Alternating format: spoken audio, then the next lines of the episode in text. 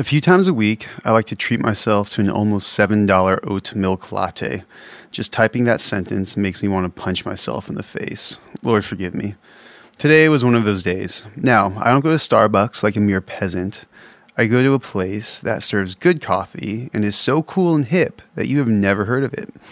Today, as my bearded and tattooed barista was pouring the perfectly steamed and frothy oat milk over organic, fair trade, hand sourced, rare, cool, and hip espresso, I noticed he was creating a one of a kind piece of what the cool kids call latte art. If you are not familiar with latte art, you are better off for it but is when the barista pours the milk in a way that creates an image that you can take a picture of to post on your social media platform of choice to show how cool and hip and talented your barista is. It's all kind of silly. Once the last bit of perfectly steamed and frothy oat milk had been poured artfully over the organic, fair trade, hand sourced, rare, cool, and hip espresso, my barista immediately put a lid on my cup. He handed it to me with a smile on his face and said, Have a great day, dude.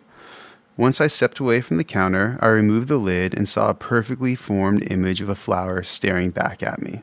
If I hadn't been watching him from a distance, I would have never known that he had poured the perfectly steamed and frothy oat milk in a way that created a flower. My bearded and tattooed barista didn't ask me to check out his artistic feat. He didn't wink at me as he handed me my $7 drink, hinting at me to check out what he had done. He did all of this unseen, hidden from me. It made me wonder why he took the time to create something I would have most likely never seen or enjoyed if I had not been peering at him from around the corner. His secret act of beauty was refreshing to my soul. We live in an age where everyone feels like they have to publicize every good act they do on social media. We live in an age where if you didn't post it, did it really happen? I have no idea why my barista created a beautiful oat milk latte flower only to cover it up with a cheap plastic lid. But I was blessed by it. His little secret act of beauty made my day better and even almost justified my $7 latte. Jesus said, Don't let your left hand know what your right hand is doing when taking care of the poor. I think that the same principle can be applied to all of life. What if we just did the good and beautiful thing because it's the right thing to do, not because of the number of clicks and likes we may receive?